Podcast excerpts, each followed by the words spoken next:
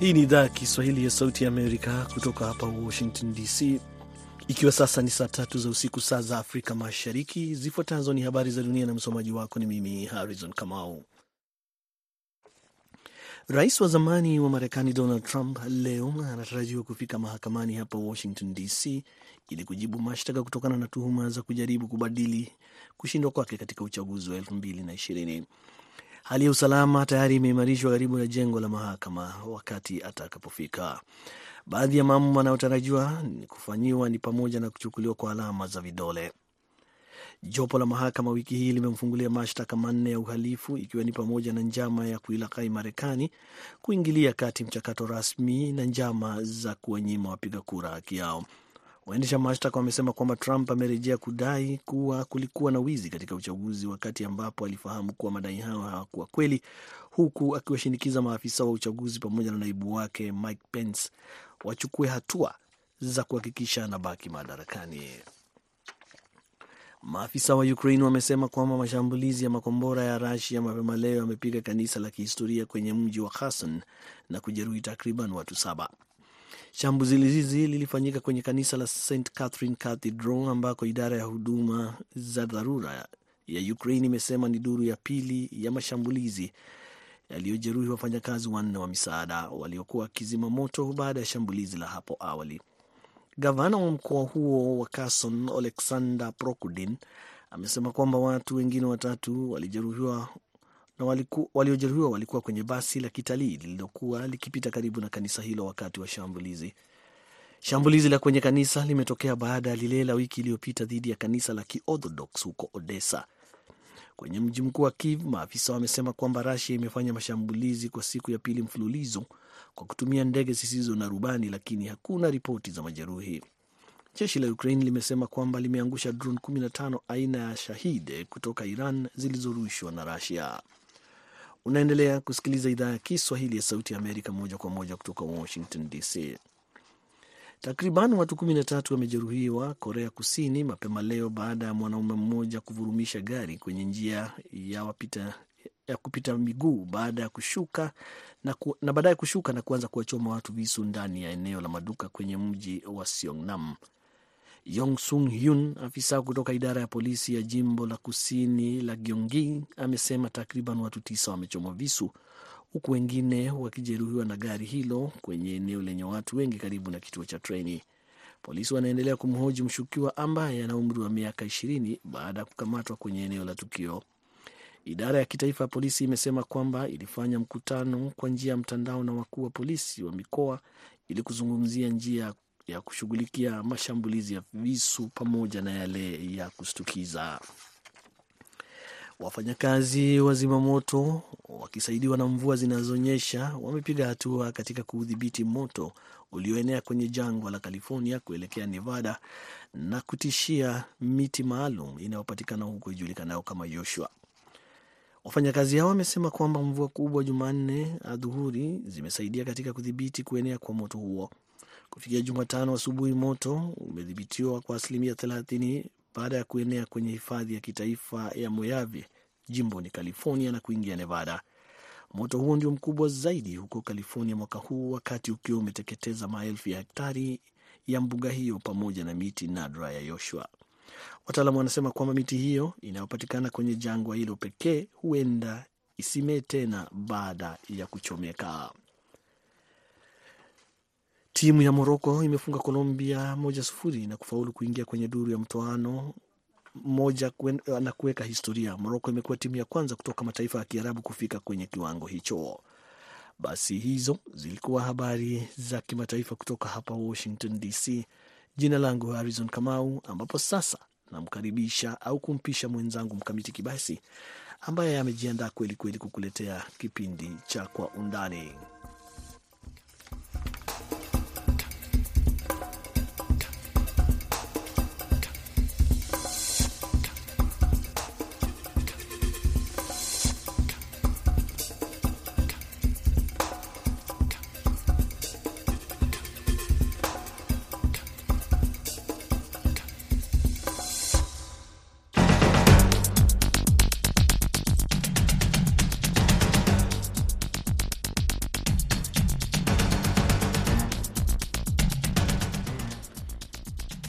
Hii ni Kwa Undani na VOA Swahili.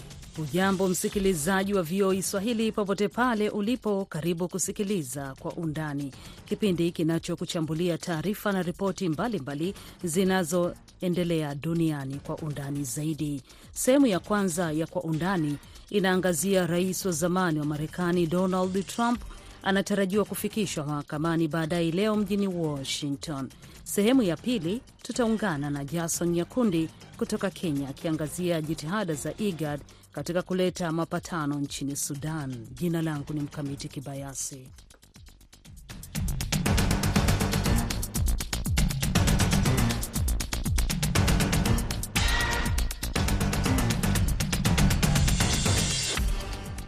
Nam Rais wa zamani wa Marekani Donald Trump leo Alhamis anatarajiwa kufika mahakamani hapa mjini Washington DC ili kujibu mashtaka kutokana na tuhuma za kujaribu kubadili matokeo ya kushindwa kwake katika uchaguzi mkuu wa urais wa mwaka 2020. Jopo la mahakama wiki hii limemfungulia mashtaka manne ya uhalifu ikiwa ni pamoja na njama ya kuilaghai Marekani kuingilia kati mchakato rasmi na njama za kuwanyima wapiga kura haki yao ya uchaguzi huru na wa haki. Ili kufahamu kwa undani juu ya mashtaka haya, katika laini ya simu ninaye Profesa David Monda, mchambuzi wa siasa kimataifa kutoka chuo kikuu cha New York katika jimbo la New York hapa Marekani. Shukran kwa kujumuika na VOA Swahili wakati huu. Asante kunialika kuchangia mada hii muhimu. Karibu. Um, kama nilivyoeleza hapo awali, uh, Trump anashtakiwa kwa makosa manne ambayo yanahusisha serikali kuu pamoja na ya jimbo. Tufafanulie kwa undani juu ya tofauti na uhusiano wa mashtaka haya kwenda kwa jamii ambayo yametufikisha hapa tulipo hii leo.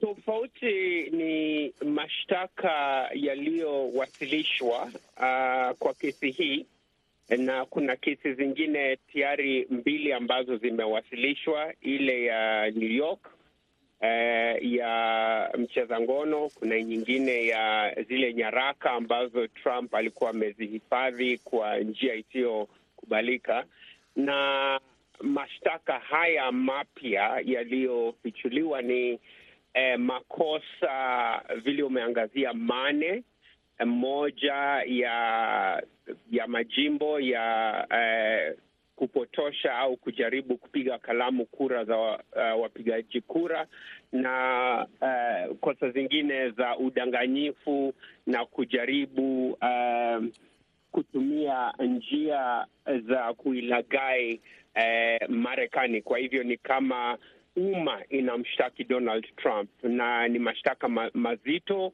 na ni ya kuaibisha sana, kwa sababu ni mara ya kwanza eh, rais au aliyekuwa rais kwa historia ya Marekani kuweza kufikishwa mahakamani kwa njia kama hii. Katika haya makosa manne, kosa lipi ambalo tunaweza tukaliweka katika kundi ya kosa la majimbo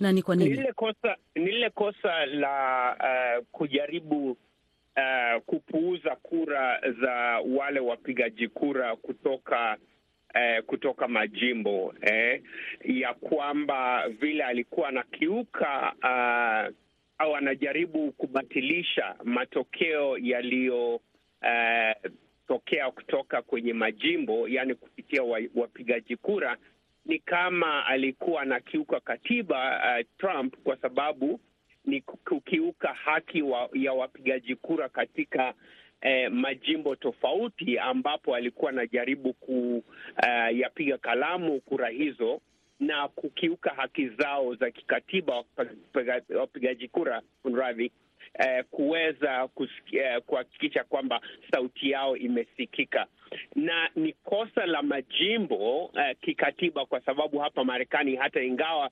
tunampigia rais kura eh, Novemba kila baada ya miaka minne, lakini kila jimbo pia ina uchaguzi yake. Kwa hivyo eh, matokeo ya majimbo yote hamsini yanahesabiwa, ndiposa bunge inaidhinisha kwamba fulani eh, kwa mfano Biden ameshinda au miaka minne iliyopita kusema kwamba eh, Trump ameshinda. Kwa hivyo ni kosa kubwa, kwa sababu alikuwa anajaribu kukiuka haki za wapigaji kura kwenye majimbo eh, na ni kosa kubwa eh, la la kupitia majimbo.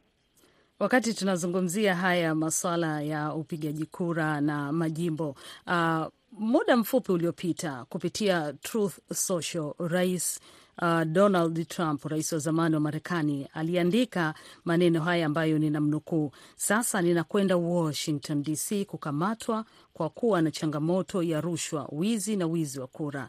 Ni heshima kubwa sana kwa sababu nimekamatwa kwa ajili yenu. Make America Great Again. U, ni, uh, ni moto ka ambao amekuwa akiitumia kwa jina la MAGA.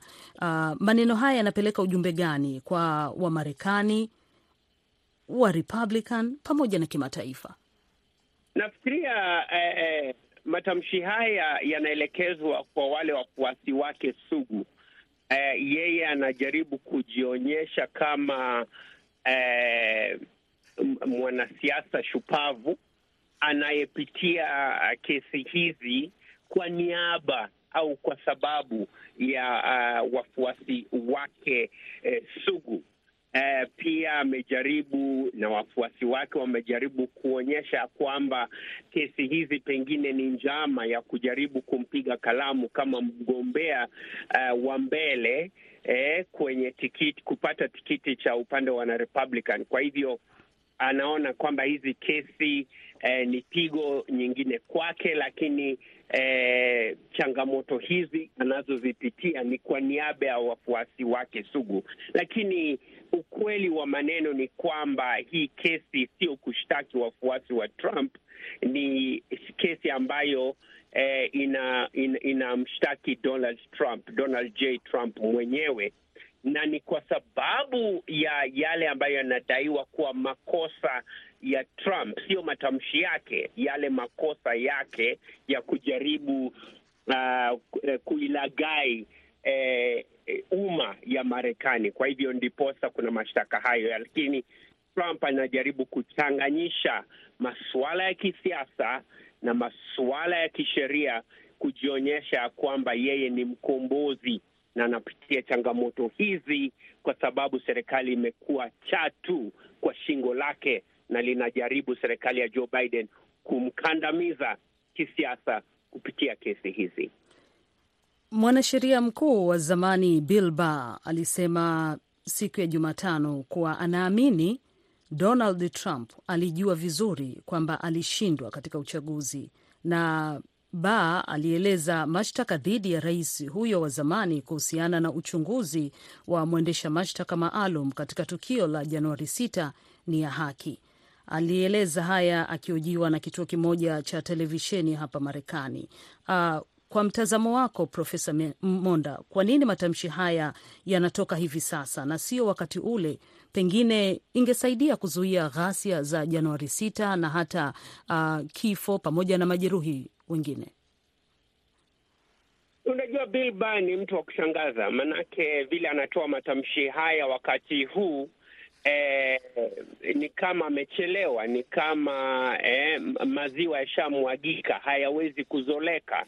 Eh, wakosoaji wake wengi watasema kwamba kama alikuwa na upinzani au kama alitaka kumkemea Donald Trump ingebidi afanye hivi mapema, eh, hususan pengine angejiuzulu au angejaribu hata na zile eh, kesi zingine eh, aweze kuziwasilisha mbele kumshtaki kwa makosa mengine tu mengi ambayo Trump alikuwa ameyafanya. Kwa hivyo ni kama eh, amechelewa, lakini Bill Barr naye atasema kwamba kujitetea, anasema eh, kwake ilibidi akae eh, serikalini kwa sababu aliona kwamba Trump alikuwa hatari kwa katiba na kwa jamhuri. Kwa hivyo ilibidi akae pale eh, Bill Barr ili ahakikisha kwamba Trump asizoroteshe serikali au asihatarishe eh, idara ya ya haki na pia haki za za Wamarekani. Lakini ana wakosoaji wengi ambao wanasema matamshi haya ni porojo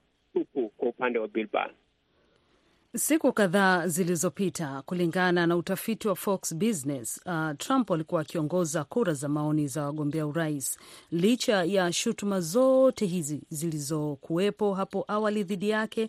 Na kwa sasa hali tuliyonayo leo, je, Trump bado ana nafasi ya kutimiza ahadi yake kupata uungaji mkono wa wajumbe wa Republican katika uteuzi kuwa mgombea urais Marekani 2024? Nafikiria bado ana nafasi kubwa e, na nasema hivyo kwa sababu e, tusahau ya kwamba siasa za Marekani siku hizi zimebadilika. Ukiwa mwana Republican e, ukiwa mwana Democrat Eh, siku za nyuma, miaka ya nyuma, ni kwamba hiyo ilikuwa ni falsafa au fikra zako kama mpiga, mpigaji kura. Lakini enzi hizi vile taifa limegawanyika hivi, ukiwa mwana ni kama eh, wana ni utu wako, hauwezi kubadilika, na wanademokrat vivyo hivyo. Kwa hivyo kwa nafsi hii ya Donald Trump, wana wale wafuasi wake sugu Eh, chochote kitafanya kitakachofanyika, wameyapitia mengi, wameyaona mengi Trump ameyafanya. mm -hmm. Kwa hivyo sifikirii eh, mashtaka yoyote hata mengine yakijitokeza kwamba umaarufu wake utadidimia. Alafu kumalizia pia ni kwamba kiwango kile ambacho kwenye kura ya maoni upande wa Republican chenye Trump anaongoza ni kikubwa zaidi. Shukran. Eh, karibu asilimia nusu ya wana Republican wanamuunga mkono. Kwa hivyo sawa basi, Profesa maarufu kwa wengine itakuwa ni vigumu. Shukran sana Profesa David Monda kutoka chuo kikuu cha New York, Marekani. Sekunde chache zijazo tunaingia sehemu ya pili.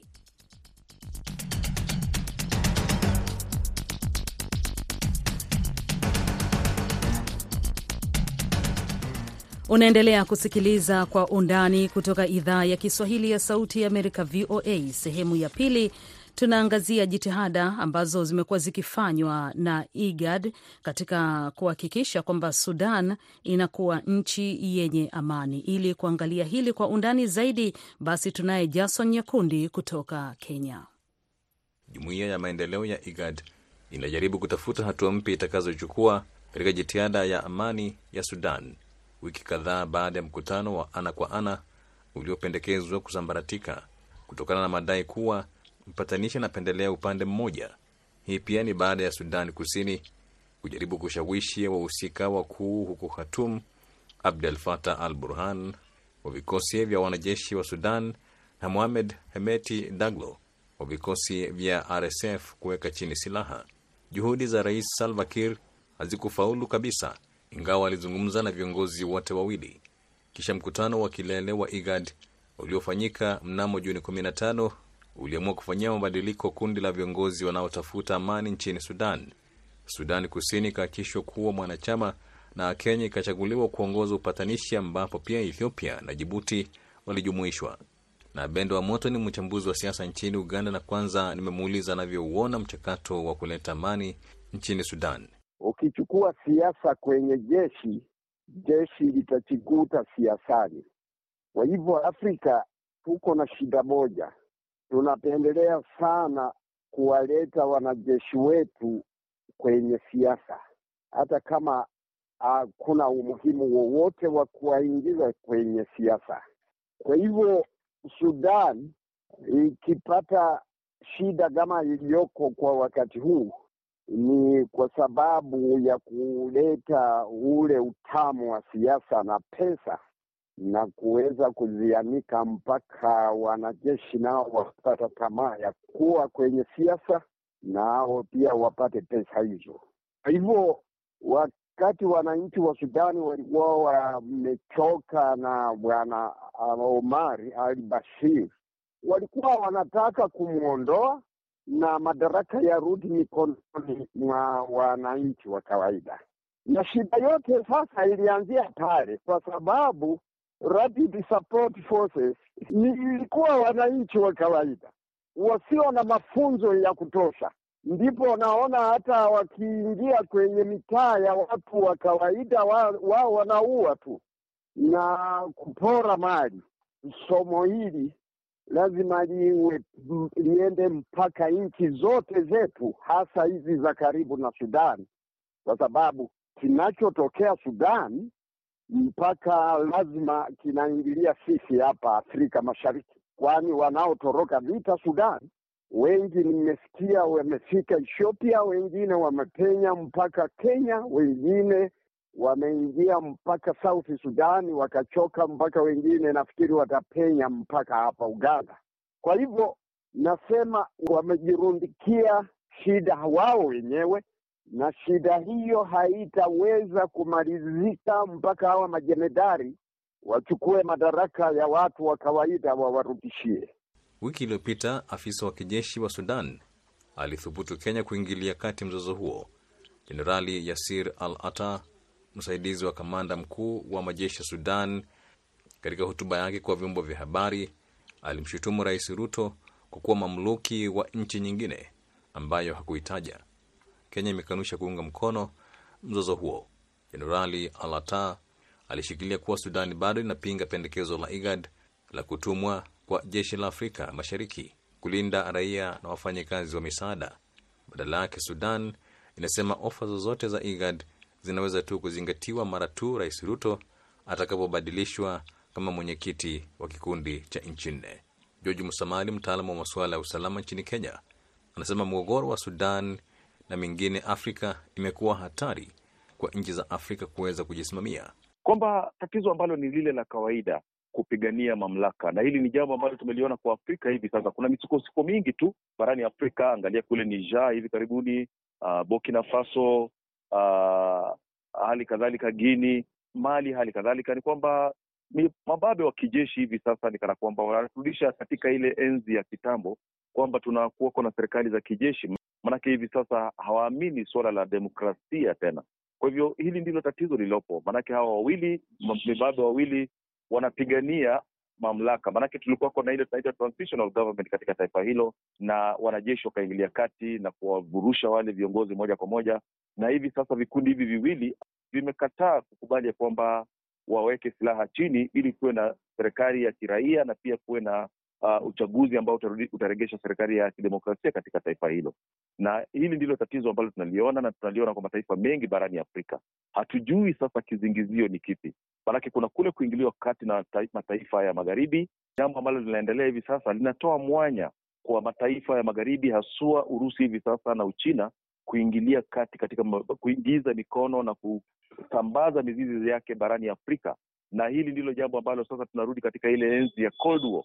Maanake wakati wa vita baridi tulishuhudia mambo kama haya ambayo tunashuhudia hivi sasa, mapinduzi baada ya mataifa kupata uhuru, kama vile taifa kama vile DRC. Uh, uh, wakati ule Patrice Lumumba alitimuliwa, tukaenda kule Ghana tukamwona uh, uh, Kwame Nkrumah akatimuliwa. Uh, tukaja kule Nigeria tukawa na viongozi kama vile Atempong ambao walikuwa ni vibaraka vya mataifa ya magharibi, na nafikiri hili ndilo jambo ambalo tunaliona hivi sasa ambalo linalete msukosuko kule Sudan, na kwamba itakuwa ni vigumu sana taifa hilo kupata amani uh, uh, wasipokubaliana wa Sudan wenyewe, maanake hapo ndipo mwanya ulipo sasa. Naibu kamanda mkuu nchini Sudan amedai kuwa nchi ambayo haijatajwa inayomuunga mkono Rais Ruto pia ni muungaji mkono mkuu wa RSF inayoongozwa na Mohamed Hamdan Daglo. Katika azma ya kushawishi jeshi la Sudan, Julai 15 Rais Ruto alizungumza na kiongozi wa serikali ya Sudan Abdel Fattah al Burhan kwa njia ya simu kumshawishi kushirikiana na kikosi cha IGAD na kufikiria usitishaji mapigano utakaoruhusu mashirika ya kibinadamu kufikia zaidi ya watu milioni 2.5 waliokimbia makazi yao kutokana na mzozo ulioanza Aprili 15. Rais Ruto pia amependekeza kuwa mazungumzo ya upatanishi sambamba chini ya mpango wa Jeda unaoongozwa na Marekani na Saudi Arabia yanafaa kufanya kazi bega kwa bega na IGAD ili kuepusha kutoelewana. Afrika Mashariki, Horn North Africa, wanayo tabu moja, viongozi wanaongea lakini hawafanyi. Uh, hawapo kama wenzetu wa huko Afrika Magharibi. Afrika Magharibi, hiyo jumuiya yao inayo nguvu ya kusema na inayo nguvu ya kuweza kujenga kikosi cha haraka cha kuweza kufanya chochote kwa njia ya haraka. Kwa hivyo hizi nchi zetu wangelikuwa wamesema hawa majemedari wawili wa Sudan wote waache madaraka, warudi kambini. Viongozi wako Sudan, viongozi wapo kwenye wananchi wao, na hawawezi kushindwa kupata nani anaweza kuwaongoza. We, nimesema uzembe wa viongozi wetu wa hapa Afrika Mashariki na Afrika ya huko pembe ya Afrika hawana la uwezo la kuweza kuwashurutisha, na nasema hilo tena, kuwashurutisha hao majemedari wawili waache vita. Hamuwezi kupigania nchi yenu ikiwa nchi munaua wananchi wenye nchi hiyo. Kwa wakati huu linaloweza kufanyika ni hao majenedari wawili wakubali viongozi wa majimbo haya na Umoja wa Afrika, na nilisikia hata Saudi Arabia ilikuwa imehusika hapo awali, wakae wa, wao wenyewe wakubaliane ni nani wanaompenda sasa wakati huu awe mwenyekiti wa kuweza kuendesha mazungumzo ya kuweza kuwaletea amani Sudani huko, kwani hiyo ndiyo nchi yao. Jeshi la Sudan linasisitiza kuwa majirani wanapaswa kumchukulia Burhan kama kiongozi wa kweli wa Sudan, ingawa alikuja kwa njia ya mapinduzi na amekabiliwa na vita vikali dhidi ya RSF ambayo inashindana na jeshi kufanya mapatano na makundi mengine yenye silaha na ya kisiasa. IGAD sasa inakabiliwa na kizungumkuti jinsi ya kuendelea na mchakato wa amani, huku akimkabili mwanachama ambaye anakataa waziwazi uamuzi ambao ulikuwa sehemu yake. Itakuwa ni vigumu uh, IGAD kuweza kufaulu, maanake tayari tumesikia mazungumzo ambayo yanatoka kule Sudan kwamba mwenyekiti ambaye alikuwa ameteuliwa na IGAD uh, Daktari William Samoei Ruto amekataliwa kwa misingi ya kwamba yeye anajulikana kwamba anaegemea upande fulani katika mzozo huo wa Sudan Kusini. Hasa wale wanajeshi wa Sudan wanasema kwamba yeye anaegemea upande wa RSF, na hilo ndilo jambo ambalo limesindikizia wale kumkataa, na kwamba viongozi wengine pia jirani. Kumbuka pia Somali tulikuwa na tatizo kama hilo, kuingiliwa kati na majeshi ya ya, ya, ya, ya Afrika Mashariki na majeshi ya Umoja wa Mataifa kulikataliwa, na mpaka sasa hatujaona suluhisho katika mzozo huo. DRC hivi karibuni tumepeleka jeshi pia kutoka kanda, na moja kwa moja tumeona wananchi katika taifa hilo wakifanya maandamano wakipinga kuwepo kwa jeshi la Kenya katika taifa hilo. Kwa hivyo itakuwa ni vigumu sana sisi kusema kwamba IGAD ambapo wanalaumiwa kuegemea, viongozi wa, wa kanda wanalaumiwa uh, kuegemea upande mmoja au upande wa pili katika mzozo huu kuweza kuleta suluhisho la kudumu katika mzozo ambao tunashuhudia pale pale Sudan. Afrika hivi sasa iko iko hatarini. Afrika hivi sasa iko mashakani, na ni kwamba vile nimezungumza hapo awali nikasema kwamba tunarudi katika ile enzi ya vita baridi, ambapo vita ambavyo vinapiganwa barani Afrika, malumbano ambayo tunashuhudia uh, barani Afrika ni malumbano ambayo yamesingiziwa na mataifa ya nje, mataifa ya magharibi na vile hali kadhalika Uchina, Marekani na kadhalika. Kwa hivyo itakuwa ni vigumu sana eh, Afrika kuwa na imani ikiwa hali itabaki ni ile ile na ukiangazia hawa viongozi ambao wamechukua mamlaka kule uh, Niger, wale wamechukua kule Burkina Faso, tunamwona kiongozi wa Burkina Faso akisema ya kwamba wakati umefika ambapo Afrika ni lazima ijisimamie, ni Afrika iwe huru, na nafikiri huo ndio mwelekeo ambao unachukuliwa hivi sasa, na ni mwelekeo hatari kwa usalama wa wananchi wa kawaida barani. Mnamo tarehe kumi na tano Juni, Malik Agar, naibu kiongozi wa Sudan wa baraza la utawala wa mpito, aliongoza mkutano kisha akapinga mpango wake wa kuwa mpatanishi katika mzozo huo. Wiki mbili baadaye, Kenya iliahidi kutoegemea upande wowote.